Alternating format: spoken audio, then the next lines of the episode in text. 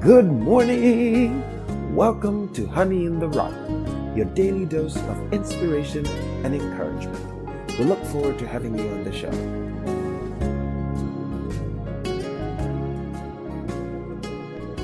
This morning's episode is titled, There is none among them that calleth unto me.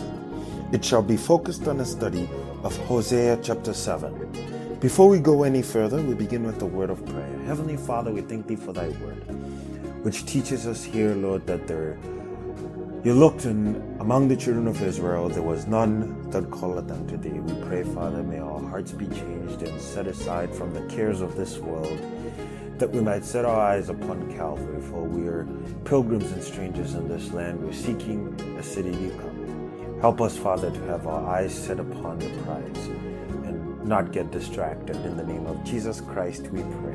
Amen. Up next, we shall listen to Hosea chapter 7.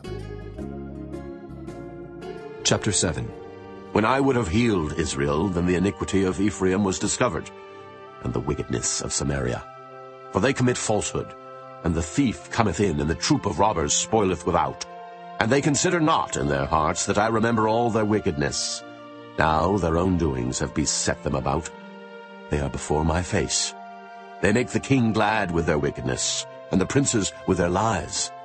They are all adulterers as an oven heated by the baker, who ceaseth from raising after he hath kneaded the dough, until it be leavened. In the day of our king the princes have made him sick with bottles of wine. He stretched out his hand with scorners. For they have made ready their heart like an oven, whiles they lie in wait. Their baker sleepeth all the night. In the morning it burneth as a flaming fire. They are all hot as an oven, and have devoured their judges. All their kings are fallen. There is none among them that calleth unto me. Ephraim, he hath mixed himself among the people. Ephraim is a cake not turned. Strangers have devoured his strength, and he knoweth it not. Yea, grey hairs are here and there upon him, yet he knoweth not. And the pride of Israel testifieth to his face. And they do not return to the Lord their God, nor seek him for all this. Ephraim also is like a silly dove without heart. They call to Egypt, they go to Assyria. When they shall go, I will spread my net upon them. I will bring them down as the fowls of the heaven. I will chastise them as their congregation hath heard. Woe unto them, for they have fled from me. Destruction unto them, because they have transgressed against me. Though I have redeemed them, yet they have spoken lies against me. And they have not cried unto me with their heart. When they howled upon their beds, they assembled themselves for corn and wine, and they rebel against me. Though I have bound and strengthened their arms, yet do they imagine mischief against me. They return, but not to the Most High. They are like a deceitful bow. Their princes shall fall by the sword for the rage of their tongue. This shall be their derision in the land of Egypt. Up next, we shall listen to a sermon by Reverend William Branham titled The Sardisean Church Age out of the Church Age book. We'll begin at minute 56 and 32 seconds and continue up to the end. I trust you find it to be a blessing. The promise to the overcomer. Revelation 3 5. He that overcometh, the same shall be clothed in white raiment. And I will not blot out his name out of the book of life, but I will confess his name before my Father and his holy angels. He that overcometh, the same shall be clothed in white raiment. This is actually a repetition of verse 4, wherein is made reference to the few who have not defiled their garments. We used to have a saying years ago that no doubt was taken from this verse. It was, Keep your skirts clean. It meant, Don't get involved in questionable things. Others will be involved, and you might be tempted to be involved, or someone might even try to involve you but stay clear of it all by steering a course away from it. Now, God is going to reward those who follow this advice. They are going to be clothed in white, even as He is clothed in white. Peter, James, and John saw Him on Mount Transfiguration, and His clothes were as white as light. That is how the saints are going to be clothed.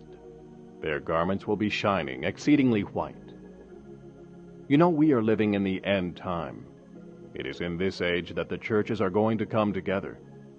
And as they are even now controlling world politics, they will soon control the finances of the world. Then, if you don't belong to the World Organization of Churches, you won't be able to buy or to sell. You will lose all. Those who stay true to God and keep their garments clean from the defilement of this world system of church orders will be physically bereft there will be presented to them a great temptation to give in. Preachers will give in with the excuse that they will serve God within the framework of the Antichrist beast system. They will give in to the flatteries and blandishments of the hierarchy, and the people will follow these false shepherds right into the slaughter. But in the judgment they will all be found naked. They will not be given those white robes, neither will they walk with him. You can't walk in the spotted garments of the world, holding hands with the devil here, and then expect to be with God. It is time to wake up and hear the voice of God crying, Come out of her, organized religion, my people, that ye be not partakers of her sins, that ye receive not of her plagues. Amen. God is speaking. Shun the religions of this world like you shun the plague. Leave off walking with the world, and make your garments white by repentance and the blood of the Lamb. But do it now, for tomorrow may be too late. And he that overcometh I will not blot out his name out of the book of life. Once again we come to a most difficult portion of the word. This verse, superficially regarded, will be used by both the Arminians and the Calvinists to suit their purposes. The Arminians will declare that this verse assuredly annuls John 6, 37 through 44. All that the Father giveth me shall come to me, and him that cometh to me I will in no wise cast out. For I came down from heaven, not to do mine own will, but the will of him that sent me. And this is the Father's will which hath sent me, that of all which he hath given me I should lose nothing, but should raise it up again at the last day. The Jews then murmured at him, because he said, I am the bread which came down from heaven. And they said, Is not this Jesus, the son of Joseph, whose father and mother we know? How is it then that he saith, I came down from heaven? Jesus therefore answered and said unto them, Murmur not among yourselves. No man can come to me except the Father which hath sent me draw him, and I will raise him up at the last day. Arminianism makes the will of the Father not a sovereign purpose, but merely a complacent desire as he stands back to see what all men do with his good and gracious gifts, and even life eternal. The Calvinists do not see that. They see in this verse strong consolation given to the suffering, burdened saints, that no matter how evil are the times, how terrible the persecution, because the overcomer is one who believeth that Jesus is the Christ, he will not have his name removed from that book some also say that this book of life is not the Lamb's book of life. But as usual, when one regards a verse superficially, he comes up with a superficial understanding. The possibility of the removal of a name from the records of God deserves more than a casual study, for up until now most students have merely drawn a conclusion that God places the names of those born again within the Lamb's book of life at the time of their rebirth and if for any reason that name must be removed, the space on the record will simply be a blank as it was before a name had been placed there. This is 100% opposite to what the Word actually teaches.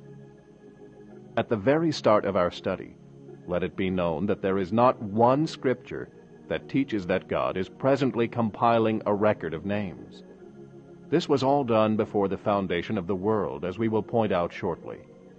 Also, it is not a question of simply involving ourselves with two groups of people, both of whom had opportunity to receive eternal life. For in one group received it and had their names placed on record, while the others who refused did not have their names so placed. We will actually show by Scripture that multitudes who were not even born again will go into eternal life. As strange as this may sound, it is certainly true. We will also show that there is a group of people whose names, having been placed on that record before the foundation of the world, cannot under any circumstances have those names removed, but will also show that another group whose names were on that record before the foundation of the world will have their names removed. To begin with, there is no basis for the claims that the Lamb's Book of Life is not the same as the Book of Life. The Book of Life might be called the Lamb's Book of Life, or Christ's Book of Life, or even Thy Book and Book of the Living. Only names are written in it. Revelation 13:8. And all that dwell upon earth shall worship him, the beast, whose names are not written in the book of life of the Lamb slain from the foundation of the world. Revelation 17:8. The beast that thou sawest was and is not, and shall ascend out of the bottomless pit and go into perdition. And they that dwell on earth shall wonder, whose names were not written in the book of life from the foundation of the world, when they behold the beast that was and is not and yet is. Revelation 20, 12 through 15. And I saw the dead, small and great, stand before God, and the books were opened. And another book was opened, which is the book of life. And the dead were judged out of all those things which were written in the books, according to their works. And the sea gave up the dead which were in it, and death and hell delivered up the dead which were in them. And they were judged every man according to their works. And death and hell were cast into the lake of fire. This is the second death.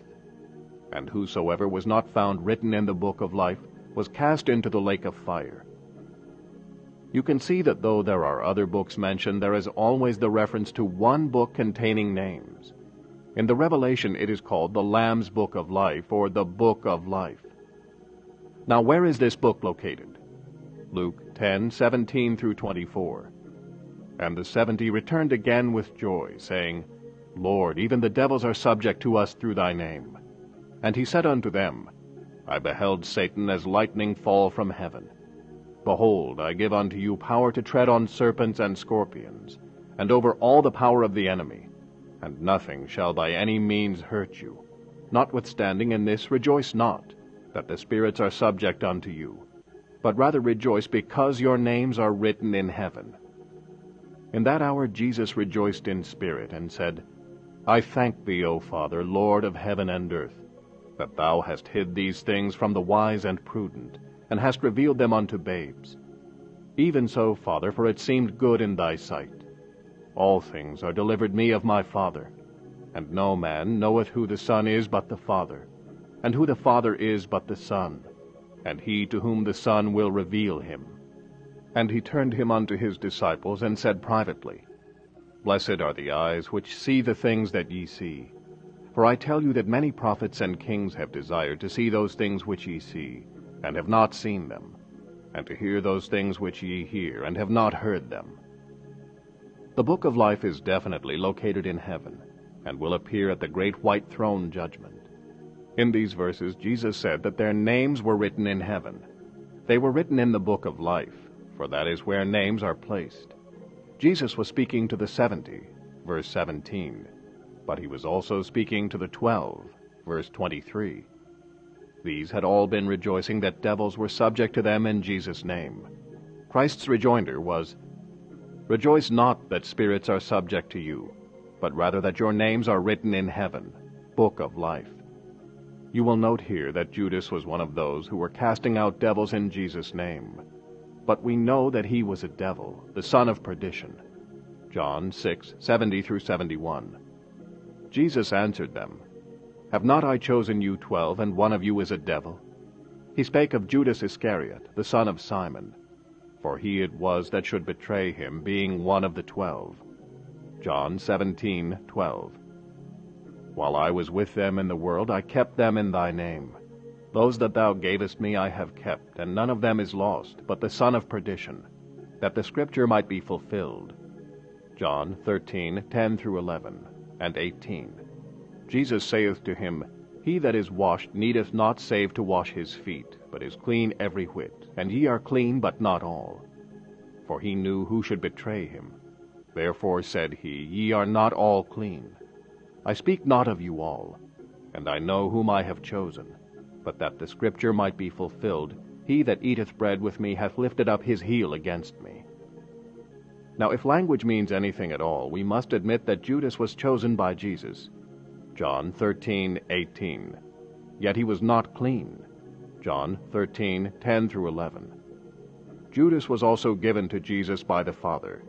John 17:12. Let it be noted here that the choosing and giving is the exact parallel as in the illustration of Moses and Pharaoh, Jacob and Esau. For though Esau and Pharaoh were both foreknown, they were predestinated to wrath, while the end of Moses and Jacob was glorification. 1 Peter 2 8 through 9a shows both reprobates and elect, even to them which stumble at the word, being disobedient, whereunto also they were appointed. But ye are a chosen generation. Judas was numbered with the twelve, and actually had a part with them in the ministry previous to Pentecost. Acts 1 16 through 17. Men and brethren, this scripture must needs have been fulfilled, which the Holy Ghost by the mouth of David spake before concerning Judas, which was guide to them that took Jesus. For he was numbered with us, and had obtained part of this ministry. The part that Judas obtained amongst the twelve, and then lost, was neither inferior to the ministries of the other eleven, nor was it a devilish foreign ministry interjected amongst the ministries of the others. Acts 1 25. That he may take part of this ministry and apostleship, from which Judas by transgression fell, that he might go to his own place. Judas, a devil, lost a God given Holy Ghost ministry, and killed himself, and went to his own place. His name was even in the book of life but his name was blotted out. Now, before we pursue this thought on Judas, let us go back to the Old Testament and see where God did the same thing. In Genesis 35 23 through 26, the sons of Jacob were twelve in number, and their names were as follows Reuben, Simeon, Levi, Judah, Issachar, and Zebulun, Joseph and Benjamin, Dan and Naphtali, Gad and Asher. These twelve sons' descendants became the twelve tribes of Israel, with the exception that Joseph did not have a tribe named after him. For in the province of God there were to be thirteen tribes, and Joseph's two sons were given the honor of bringing the twelve to thirteen. You know, of course, that this was necessary, as Levi was separated unto God for the priesthood. Thus, when Israel left Egypt and God gave them the tabernacle in the wilderness, we find the tribe of Levi ministering to twelve tribes named Reuben, Simeon, Issachar, Judah, Zebulun, Benjamin, Dan, Naphtali, Gad, Asher, Ephraim, and Manasseh. The order of the host names them thus in Numbers 10, 11 through 28. There is no mention of Joseph or Levi. But when we look at Revelation 7, 4 through 8, where it says, there were sealed 144,000 of all the tribes of the children of Israel. It names them thus Judah, Reuben, Gad, Asher, Naphtali, Manasseh, Simeon, Levi, Issachar, Zebulun, Joseph, Benjamin. We are back to the twelve tribes with Levi and Joseph named amongst them, but with Dan and Ephraim missing. The question now arises why are these two tribes deleted? The answer lies in Deuteronomy 29 16 through 20. For ye know how we have dwelt in the land of Egypt, and how we came through the nations which ye passed by. And ye have seen their abominations and their idols, wood and stone, silver and gold, which were among them, lest there should be among you man, or woman, or family, or tribe, whose heart turneth away this day from the Lord our God, to go and serve the gods of these nations lest there should be among you a root that beareth gall and wormwood. And it come to pass when he heareth the words of this curse, that he bless himself in his heart, saying, I shall have peace, though I walk in the imagination of mine heart, to add drunkenness to thirst.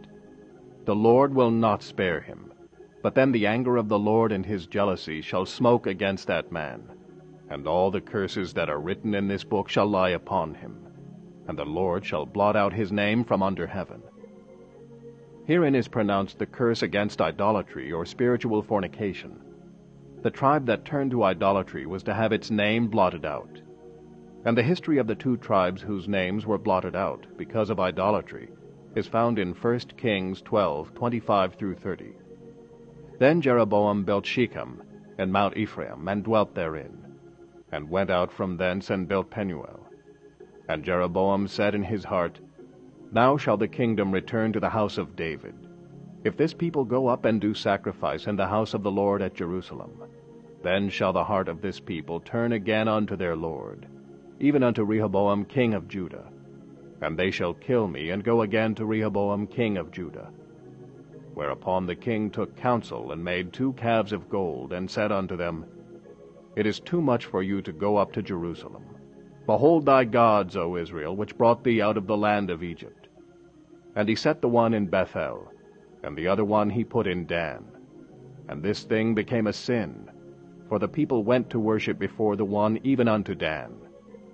Hosea 4:17.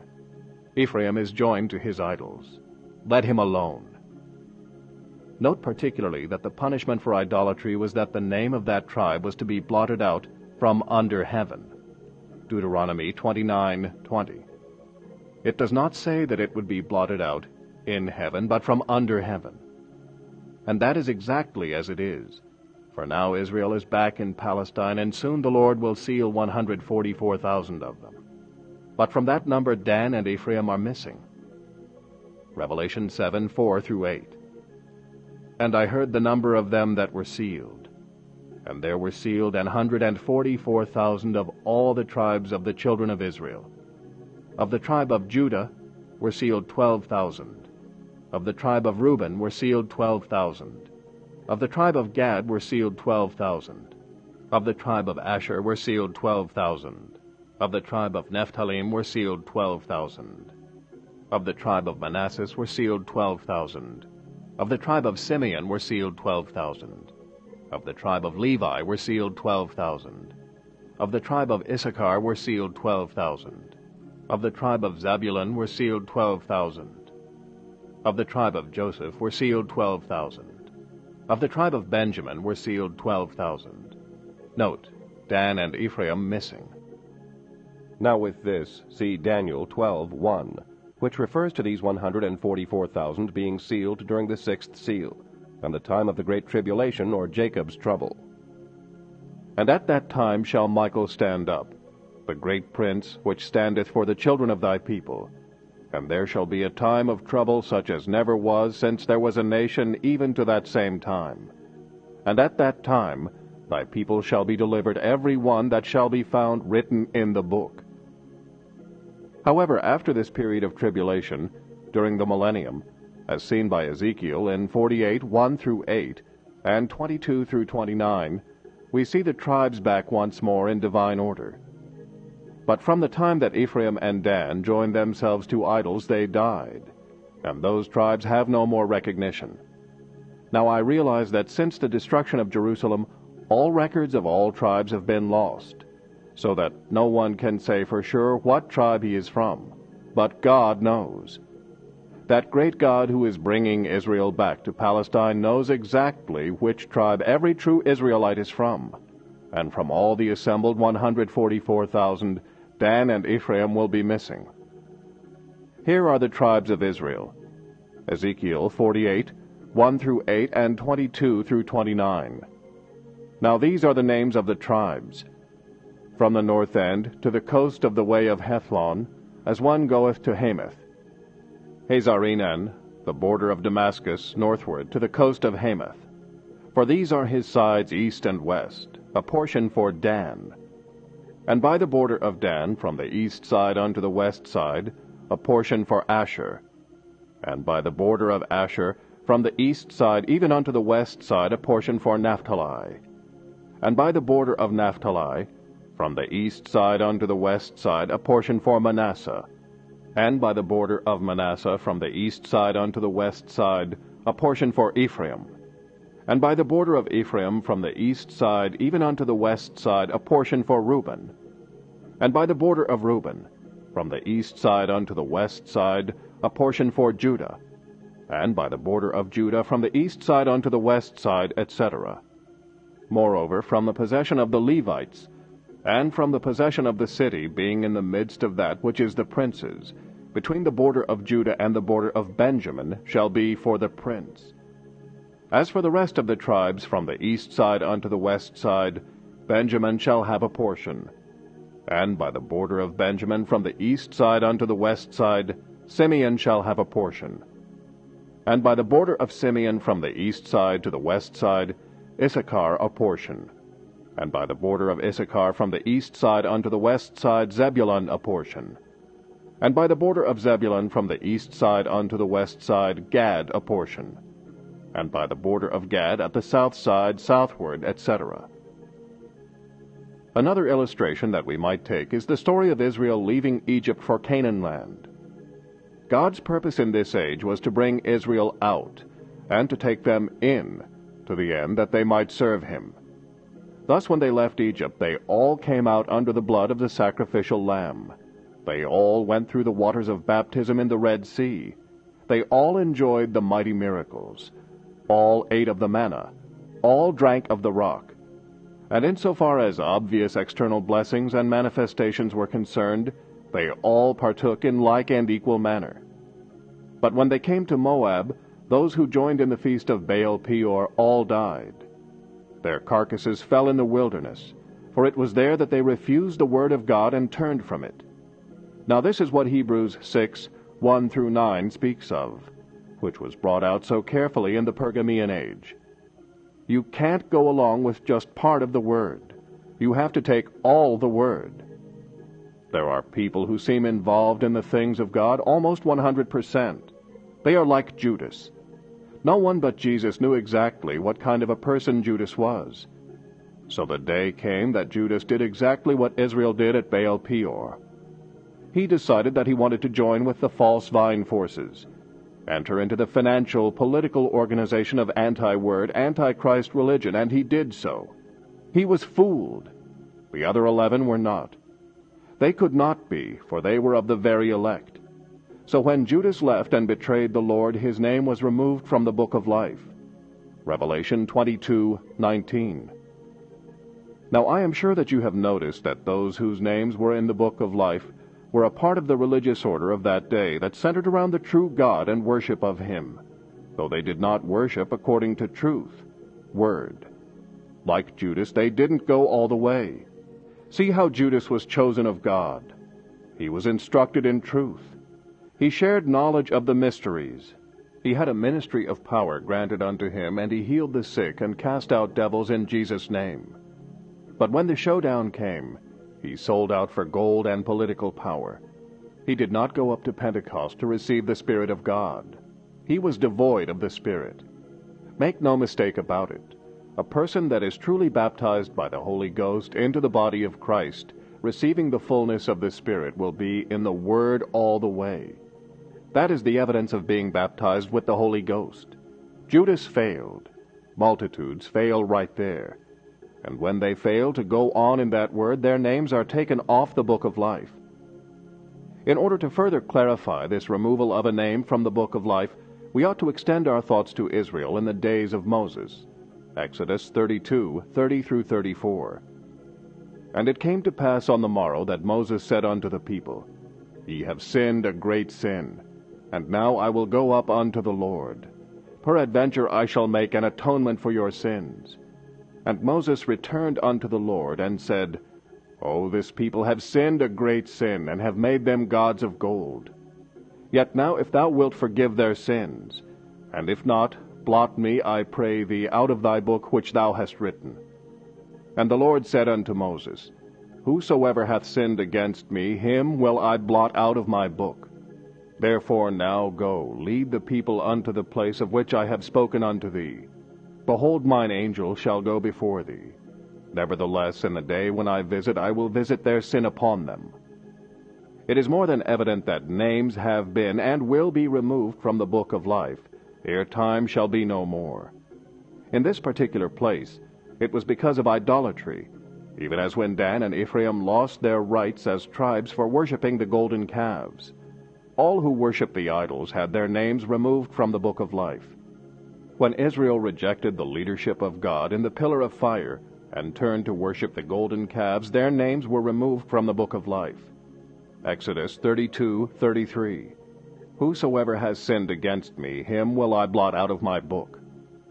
If such turning to idols demands the penalty of the removal of names from the book of life, then most assuredly Israel's rejection of Jesus Christ as Messiah would demand as severe a penalty.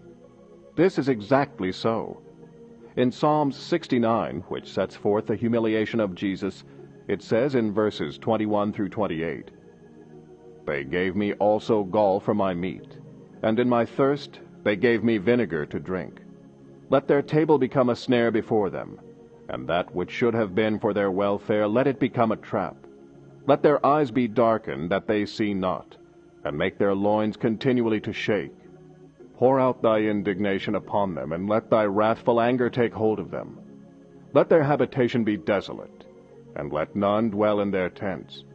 For they persecute him whom thou hast smitten, and they talk to the grief of those whom thou hast wounded. Add iniquity unto their iniquity, and let them not come into thy righteousness. Let them be blotted out of the book of the living, and not be written with the righteous. When the Jews rejected Jesus, there was a literal turning away of God from them to the Gentiles. Acts 13, 46 through 48. Then Paul and Barnabas waxed bold, and said it was necessary that the word of God should first have been spoken to you. But seeing ye put it from you, and judge yourselves unworthy of everlasting life, Lo, we turn to the Gentiles. For so hath the Lord commanded us, saying, I have set thee to be a light of the Gentiles, that thou shouldest be for salvation unto the ends of the earth.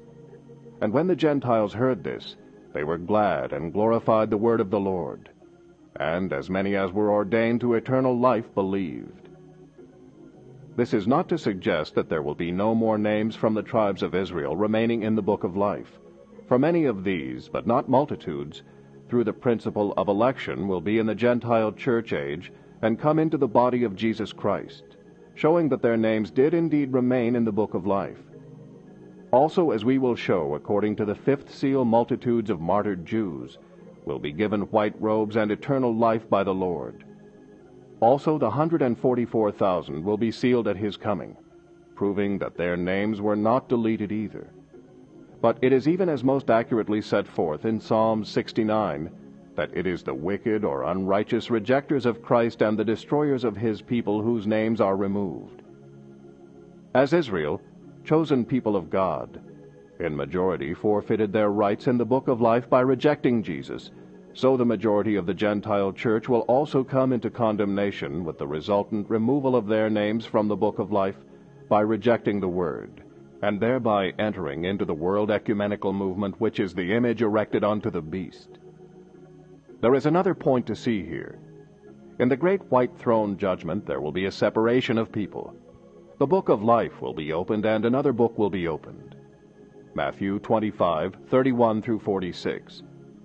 When the Son of Man shall come in his glory, and all the holy angels with him, then shall he sit upon the throne of his glory and before him shall be gathered all nations, and he shall separate them one from another, as a shepherd divideth his sheep from the goats. And he shall set the sheep on his right hand, but the goats on his left. Then shall the king say unto them on his right hand, Come, ye blessed of my Father, inherit the kingdom prepared for you from the foundation of the world. For I was an hungered, and ye gave me meat. I was thirsty, and ye gave me drink. I was a stranger, and ye took me in. Naked, and ye clothed me. I was sick, and ye visited me. I was in prison, and ye came unto me. Then shall the righteous answer him, saying, Lord, when saw we thee an hungered, and fed thee? Or thirsty, and gave thee drink? When saw we thee a stranger, and took thee in? Or naked, and clothed thee? Or when saw we thee sick, or in prison, and came unto thee? And the king shall answer and say unto them, Verily I say unto you, Inasmuch as ye have done it unto one of the least of these my brethren, ye have done it unto me. Then shall he say also unto them on the left hand, Depart from me, ye cursed, into everlasting fire, prepared for the devil and his angels. For I was an hungered, and ye gave me no meat. I was thirsty, and ye gave me no drink. I was a stranger, and ye took me not in. Naked, and ye clothed me not sick and in prison, and ye visited me not. Then shall they also answer him, saying, Lord, when saw we thee an hungered, or athirst, or a stranger, or naked, or sick, or in prison, and did not minister unto thee? Then shall he answer them, saying, Verily I say unto you, Inasmuch as ye did it not unto one of the least of these, Ye did it not unto me. And these shall go away into everlasting punishment, but the righteous into life eternal. Revelation 20, 11 through 15. And I saw a great white throne, and him that sat on it, from whose face the earth and the heaven fled away, and there was found no place for them. And I saw the dead, small and great, stand before God, and the books were opened. And another book was opened, which is the book of life. And the dead were judged out of those things which were written in the books, according to their works. And the sea gave up the dead which were in it. And death and hell delivered up the dead which were in them and they were judged every man according to their works. And death and hell were cast into the lake of fire. This is the second death. And whosoever was not found written in the book of life was cast into the lake of fire. There will be both the righteous and the unrighteous in this judgment. It says so. These righteous will not be the bride, for the bride sits with him in judgment. 1 Corinthians 6 2 through 3. Do ye not know that the saints shall judge the world? And if the world shall be judged by you, are ye unworthy to judge the smallest matters? Know ye not that we shall judge angels? How much more things that pertain to this life? Revelation 3:21. To him that overcometh will I grant to sit with me in my throne, even as I also overcame, and am set down with my Father in his throne. See, the bride is with him in the throne. As she is to judge the world, she has to be sitting in the judgment with him. That is exactly what Daniel saw. Daniel 7 9 through 10. I beheld till the thrones were cast down, and the Ancient of Days did sit, whose garment was white as snow, and the hair of his head like the pure wool. His throne was like the fiery flame, and his wheels as burning fire. A fiery stream issued and came forth from before him Thousand thousands ministered unto him, and ten thousand times ten thousand stood before him. The judgment was set, and the books were opened. See, it is the same scene, for the thousand thousands who are ministering to him are the bride. For who ministers to the husband but the wife? The question now arises why are these righteous ones in the judgment? There is no other place that they can come up for there are but two resurrections, and since they could not qualify for the first resurrection, they must come up in the second, which is a resurrection unto judgment. The ones who qualify for the first resurrection, the bride, are not in the judgment. John 5:24. Verily, verily, I say unto you, he that heareth my word, and believeth on him that sent me, hath everlasting life. That is, the believer is already the recipient of eternal life, which he has in his possession now, and shall not come into condemnation, shall not come into the judgment, is what it really says, but is passed permanently from death unto life. But notice carefully, Jesus must have yet another group in mind who at a certain resurrection will receive eternal life. They will receive it at the resurrection, not having previously received it as a member of the bride. John 5, 28 through 29. Marvel not at this, for the hour is coming in the which all that are in the graves shall hear his voice, and shall come forth. They that have done good unto the resurrection of life, and they that have done evil unto the resurrection of damnation. Now we all know that John 5:28 through 29 is not the rapture, for only the dead in Christ will arise from the graves at that time along with the living bride who still is on the earth. 1 Thessalonians 4 16 through 17. For the Lord himself shall descend from heaven with a shout, with the voice of the archangel, and with the trump of God. And the dead in Christ shall rise first. Then we which are alive and remain shall be caught up together with them in the clouds, to meet the Lord in the air, and so shall we ever be with the Lord. But it says in John 5 28 through 29, that all are going to come forth from the grave. This is the very same resurrection that is spoken of in Revelation 20, 11 through 15, wherein the dead were brought before the Lord and judged according to their works, and all whose names were not in the book of life were then cast into the lake of fire.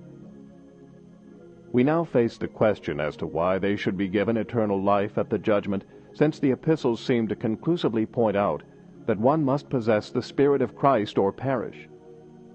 Though it seems thus, we must not discredit the words of Jesus, who most pointedly sets forth that there are some found in the book of life who will either receive eternal life before the general resurrection or after it. Paul does not evade this truth, for he most clearly says in Philippians 3:11, "If by any means I might attain to the resurrection of the dead." Now this statement is most peculiar. We all know that we are all going to be in a resurrection whether we want to be or not. All will be resurrected. So Paul could hardly be saying, if by any means I might attain to a resurrection of the dead. The truth of the matter is, he is not saying that. The literal reading is, If by any means I might attain to the out resurrection from among the dead. This is not the attaining to the general or second resurrection, but attaining to the first resurrection, of which is said, Blessed and holy is he who hath part in the first resurrection. On such the second death hath no power. But they shall be priests of God and of Christ, and shall reign with him a thousand years. The first resurrection has nothing to do with the second death. That is at the end of the thousand years, when all the rest of the dead live again. And in that day there will be those who come forth to eternal life, and those others who are caught in the second death. Now we do not need to guess about those who in the second resurrection are given life we are told it is given to them on the grounds that they have been kind and good to the brethren. Those who are raised and cast into the lake of fire will be so treated because of their mistreatment of the brethren. Since this is the Word of God, we simply accept it. There is no argument here, just a simple statement of fact. To further clarify, notice specifically the words of Matthew 25, 31 through 46. It does not say that a shepherd is literally separating sheep from goats, but it is as a shepherd dividing sheep from goats. These are not sheep in this particular area of time. White throne judgment. The sheep are in his fold. They heard his voice, word, and they followed him. They already have eternal life and cannot come into the judgment. But these do not have eternal life, and they are in the judgment they are allowed to go into eternal life. But upon what grounds do they enter into life eternal? Certainly not upon the fact that they already have his life, as does the bride, but they receive it because they were kind to his brethren. They are not his brethren. That would make them joint heirs with Jesus. They are not heirs to anything but life. They share no throne, etc., with him. Their names must have been in the book of life and not removed. Now, because of their love of the people of God, they are recognized and saved. No doubt these served and helped the children of God. Perhaps like Nicodemus and Gamaliel, they stood for the children in a time of trouble. If this seems to smack of restoration, watch carefully now, for the wicked are not restored, but turned into the lake of fire. The names of many of those destroyed were in the book of life also, but they were blotted out because they failed to honor the people of God who were the living manifested Word, living epistles for their day. Now let us be very clear here. These are not nations being judged and going into the millennium because they have harbored and helped the Jews. That is very clear because of the conclusion of these verses. And these, the wicked, shall go away into everlasting punishment, lake of fire, but the righteous into everlasting life. There is no record of two judgments set where the wicked are cast into the lake of fire. Only the beast and false prophet are judged at the end of the great tribulation. No, this is the white throne judgment, and they are judged according to what is written in the books. It is the second resurrection that the souls under the altar, as set forth in the fifth seal, Revelation 6 9 through 11, are given white robes, and of course eternal life, or there would be no point of white robes. And when he had opened the fifth seal, I saw under the altar the souls of them that were slain for the word of God, and for the testimony which they held. And they cried with a loud voice, saying, How long, O Lord, holy and true, dost thou not judge and avenge our blood on them that dwell on the earth? And white robes were given unto every one of them. And it was said unto them, that they should rest yet for a little season, until their fellow servants also and their brethren, that should be killed as they were, should be fulfilled. Now note particularly that none of these under the altar were killed for the testimony to Jesus. They were not like Antipas, who was slain for holding fast his name. These are not born again ones with eternal life as their possession. They come up in the resurrection and receive life because of their stand on the Word. And notice how these are crying out for vengeance. They cannot be bride material. The bride turns the cheek and cries, Forgive them, Father, they know not what they do. These are Jews. They have to be because they are in the fifth seal, and it is in the fourth seal that the Gentile bride is gone in the rapture. So these Jews aren't born of his spirit. They don't even believe that Jesus is the Messiah. But as they were blinded by God for the Gentiles' sake, God gave them eternal life on the grounds that though they could not come to him, yet they were truly faithful to all the word they knew, and died for it as multitudes died under Hitler, Stalin, etc., and will yet die. It is the second resurrection wherein the five foolish virgins come up. Notice that they were virgins. They did not have the Holy Spirit, so they missed being in the bride, while the five wise who had oil became a part of that bride. But these people, being a separated, God loving people, and trying to abide in the Word, according to what they knew of it, and being a help in the work of the Lord, will come up at the end of time. They will miss the millennium, which you can begin to see by these truths is much more important and wonderful than we have ever thought or believed. All these people had their names in the book of life, and their names remained. But whose names did not remain? Those of the world system churches who fought the bride will be those whose names are removed. That is who will lose out. They will be cast into the lake of fire. Now let us go another step, but before we do, let us review our case thus far. First of all, we know most assuredly that the purpose of God stands in election. It was purposed in Himself. It was God's purpose to bring forth a people like unto Himself that would be a word bride. She was chosen before the foundation of the world in him. She was foreknown and beloved before she was ever brought forth during the ages upon the earth. She was redeemed by his blood, and can never come into condemnation. She can never be in the judgment because sin cannot be imputed unto her. Romans 4 8. Blessed is the man to whom the Lord will not impute sin. But indeed she shall be with him in his throne of judgment, judging the world and even angels. Her name, each of her members, was written in a section of the Lamb's book of life before the foundation of the world. Secondly, there is another class. Their names are also in the book of life, and they will come up in the second resurrection. Such are the foolish virgins and the righteous, as are spoken of in Matthew 25. In this class also are those who do not worship the beast or become involved in the Antichrist system, but die for their faith even though they are not in the bride, not having been born again. But they will come up in the second resurrection and go into eternal life. Thirdly, there are the borderline Christians, such as we saw in Israel coming out of Egypt. These had their names in the book of life and their works written in the books. These having failed to obey God and being void of the Spirit, though even the signs and wonders were amongst them, will have their names removed from the book of life. Amongst this group will be the ones like Judas, who, though entirely void of the Spirit, but are religious, will have manifestation in their lives. And though on the books were not the elected in him, such also as Balaam will be in that group. Fourth and finally are the ones whose names have never been or will ever be written on the books. Such are found in Revelation 13:8 and Revelation 17:8. And all that dwell upon the earth shall worship him, whose names are not written in the book of life of the Lamb slain from the foundation of the world. The beast that thou sawest was and is not, and shall ascend out of the bottomless pit and go into perdition. And they that dwell on the earth shall wonder, whose names were not written in the book of life from the foundation of the world, when they behold the beast that was, and is not, and yet is.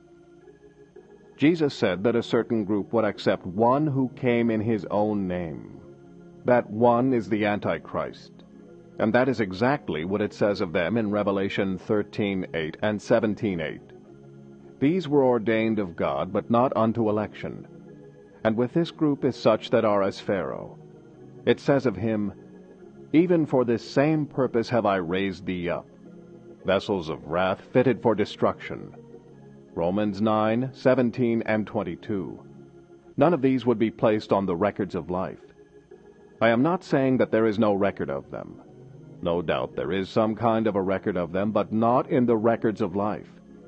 Their purpose of existence has been dealt with slightly in the rest of this book, but we can add two more scriptures.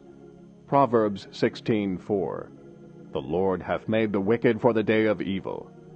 Job 21:30. The wicked is reserved for the day of destruction. They shall be brought forth in the day of wrath. Since this portion of the word is hard for the human mind to grasp, it must be accepted and believed by faith. Some will be offended by what I have set forth because they fail to understand the sovereignty of God, which sets forth that God is God. And because he is God, one cannot defeat his counsels or thwart his will and purpose. But he, being omnipotent, is ruling in all affairs, and is doing whatever he will with all his creation because all were created for his good pleasure. Therefore, as Paul says, if God should take of one lump of clay, and make of that same lump one vessel unto honor, and another vessel unto dishonor, who can be offended and cry against him? That he has the right to do this on the grounds of creation alone we cannot deny. Yet he went even further, for according to Romans 14, 7 through 9, we have the irrefutable proof that Jesus paid the purchase price of the whole world, and therefore he can do as he wills with his own. For none of us liveth to himself, and no man dieth to himself. For whether we live, we live unto the Lord, and whether we die, we die unto the Lord. Whether we live, therefore, or die, we are the Lord's. For to this end Christ both died and rose, and revived, that he might be Lord both of the dead and living. Ownership, not relationship, is meant here. This is also set forth in John 17:2. As thou hast given him power over all flesh, that he should give eternal life to as many as thou hast given him. Now, if we impute omniscience to God, we must also accept that he is perfect in wisdom and righteousness. This plan of election and reprobation is the wisdom of God revealed in all ages, even as it says in Ephesians 1 3 through 11. Blessed be the God and Father of our Lord Jesus Christ, who hath blessed us with all spiritual blessings in heavenly places in Christ, according as he hath chosen us in him before the foundation of the world that we should be holy and without blame before him. In love, having predestinated us unto the adoption of children by Jesus Christ to himself, according to the good pleasure of his will, to the praise of the glory of his grace, wherein he hath made us accepted in the beloved, in whom we have redemption through his blood, the forgiveness of sins, according to the riches of his grace, wherein he hath abounded toward us in all wisdom and prudence, having made known unto us the mystery of his will, according to his good pleasure which he hath purposed in himself, that in the dispensation of the fullness of times he might gather together in one all things in Christ, both which are in heaven and which are on earth, even in him, in whom also we have obtained an inheritance, being predestined according to the purpose of him who worketh all things after the counsel of his own will, Thus, if God has so designed that there be those whose names are placed in a section of the Lamb's book of life, and cannot be erased, for they are the names of his bride, then we must accept that. If it also states that there are those whose names were placed in the record of the book of life, but in the foreknowledge of God they were to fall and have their names removed, we must accept that. And if there are those whose names were never placed upon a record of life, we must accept that also.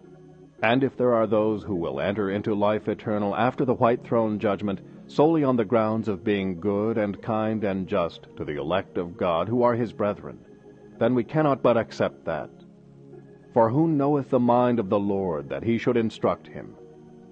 Rather let us be subject in faith to him who is our Father and live. To understand this subject even more clearly, it will now be wise to approach it from the standpoint of the church through the ages Up until now, we have been thinking in terms of the removal of the names of individuals. Now we want to consider not the individuals, but the groups represented in the church. To do so, we will liken the church through the ages to the wheat plant. A grain of wheat is planted to the end that a single grain of wheat will reproduce and multiply itself through a certain process during a certain period of time.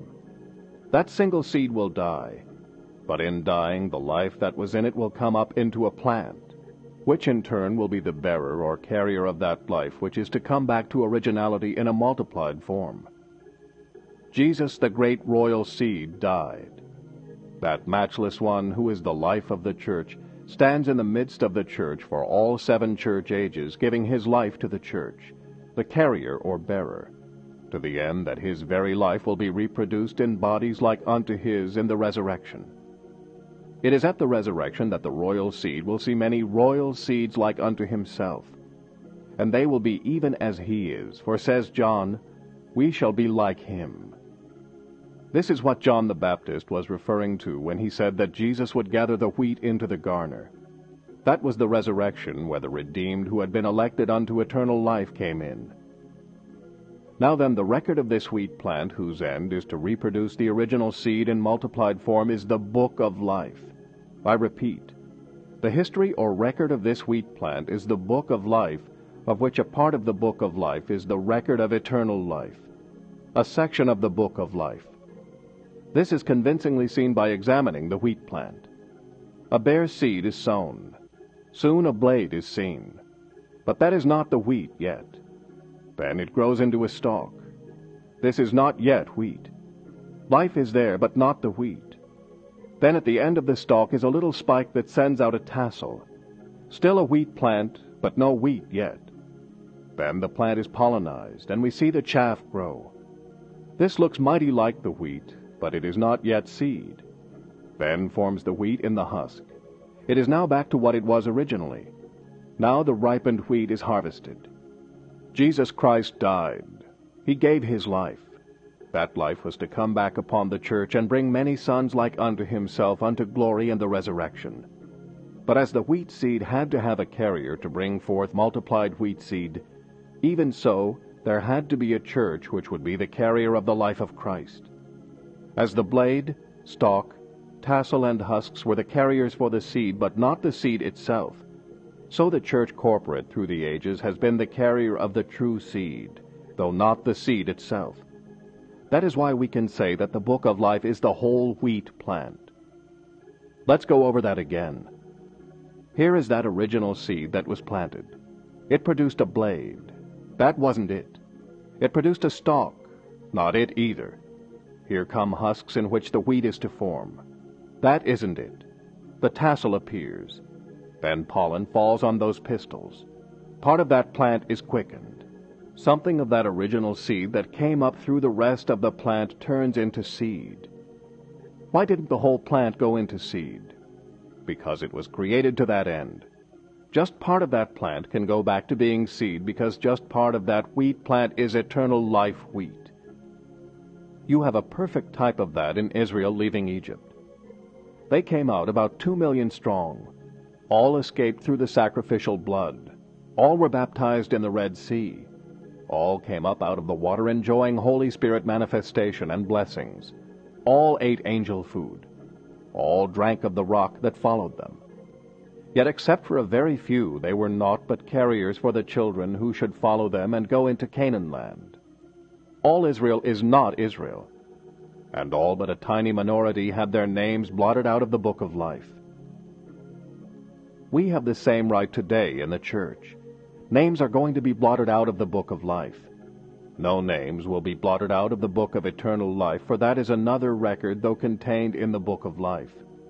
This is the record. God hath given us eternal life, and this life is in his Son. He that hath the Son hath life, eternal, and he that hath not the Son hath not life, eternal.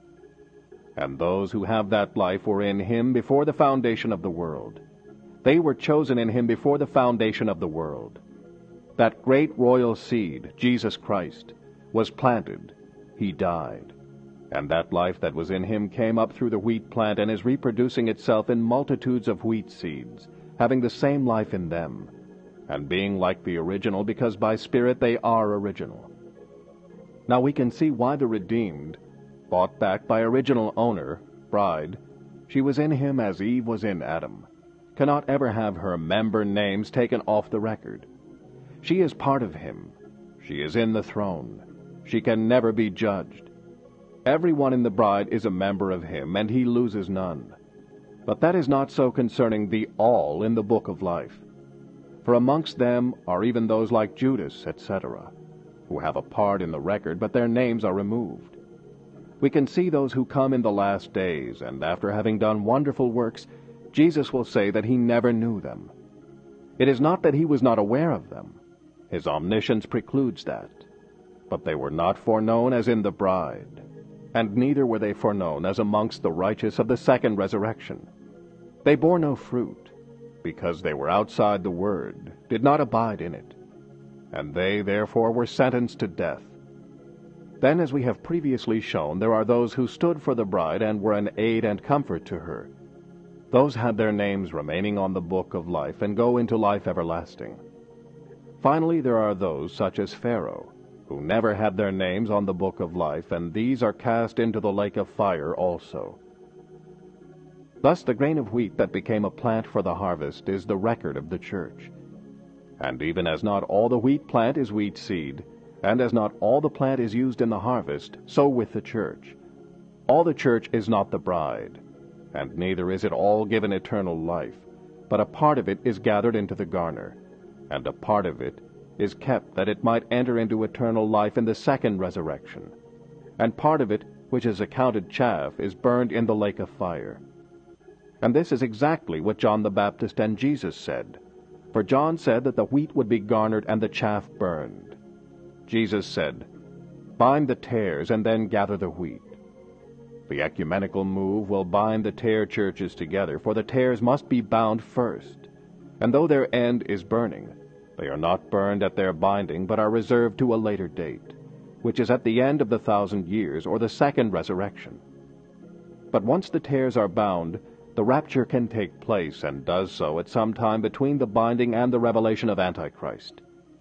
Then will come the day when all stand together as seen in Daniel.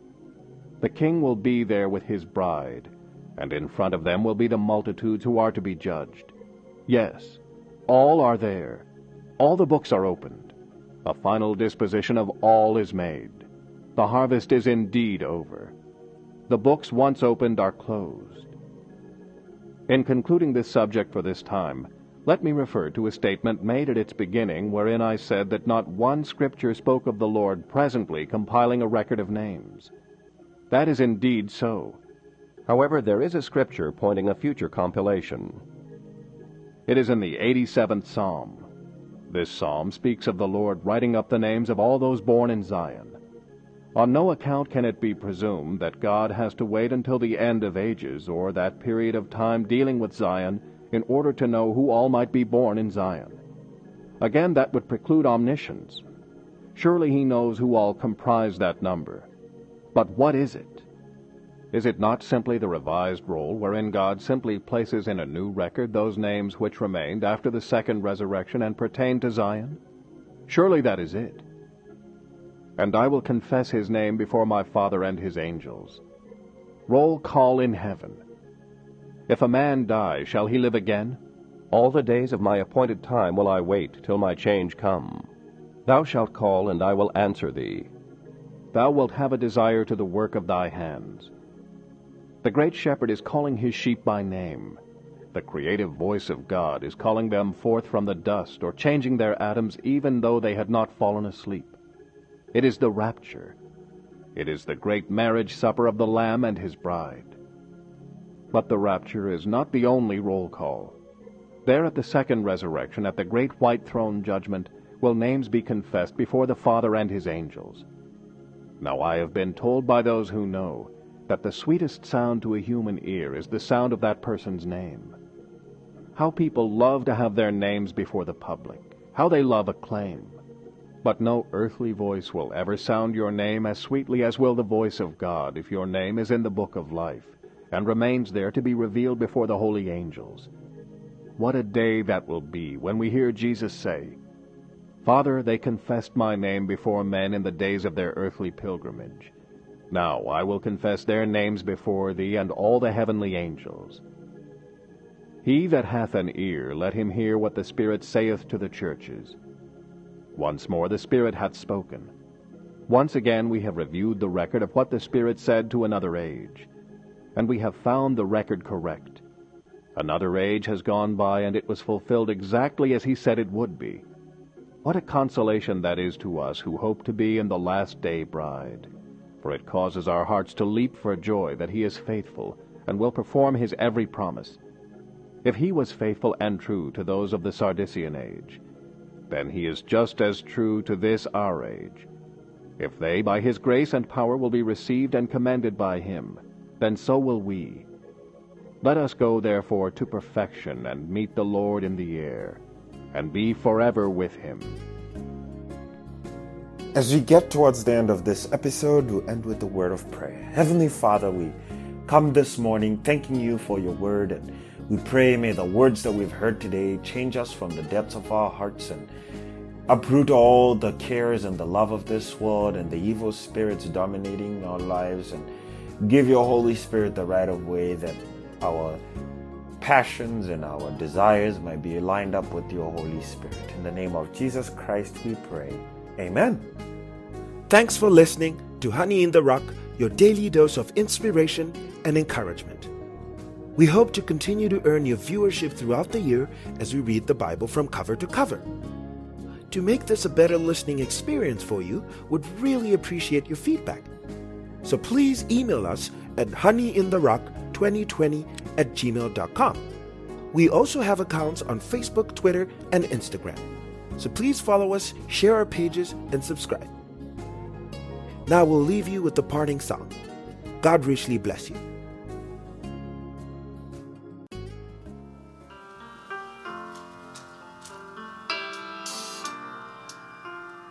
And the angels called him Jesus.